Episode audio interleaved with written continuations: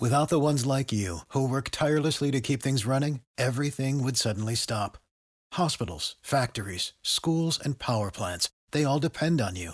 No matter the weather, emergency, or time of day, you're the ones who get it done. At Granger, we're here for you with professional grade industrial supplies. Count on real time product availability and fast delivery. Call clickgranger.com or just stop by. Granger for the ones who get it done. Minute Papillon. Bonsoir, c'est Laetitia Béraud. Bon retour dans Minute Papillon. Ce vendredi soir 22 mars, on parle d'eau. Ce 22 mars est décrétée Journée mondiale de l'eau, une ressource que les Nations Unies veulent rendre accessible à tous d'ici 2030, mais on y est loin malgré des progrès. Conclusion d'un rapport de l'ONU. Aujourd'hui, plus de 2 milliards de personnes sur la planète n'ont pas accès à de l'eau potable propre et disponible en permanence. Eau du robinet, eau en bouteille, saviez-vous que l'eau en bouteille possède une empreinte écologique mille fois plus élevée que l'eau du robinet? Chiffre surprenant révélé par une vidéo de nos confrères suisses du temps. Et en France, malgré des déluges de publicité, les Français boivent plus d'eau au robinet qu'en bouteille depuis 2006.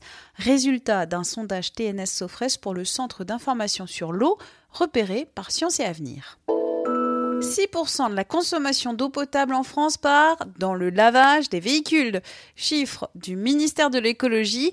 Laver sa voiture devant chez soi, c'est près de 300 litres d'eau contre 60 en station spécialisée.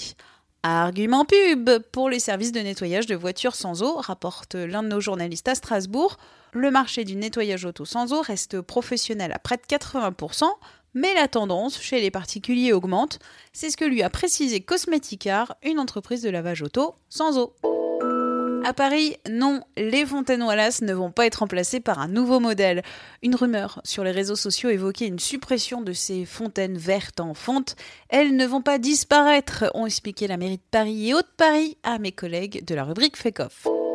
Elle est tombée à la flotte. Une montgolfière avec trois journalistes de l'émission Thalassa et le pilote est tombée ce matin dans les eaux du golfe du Morbihan. Pas de blessés graves, a annoncé la préfecture maritime. Minute papillon je vous donne rendez-vous lundi midi 20. Passez un très bon week-end. Salut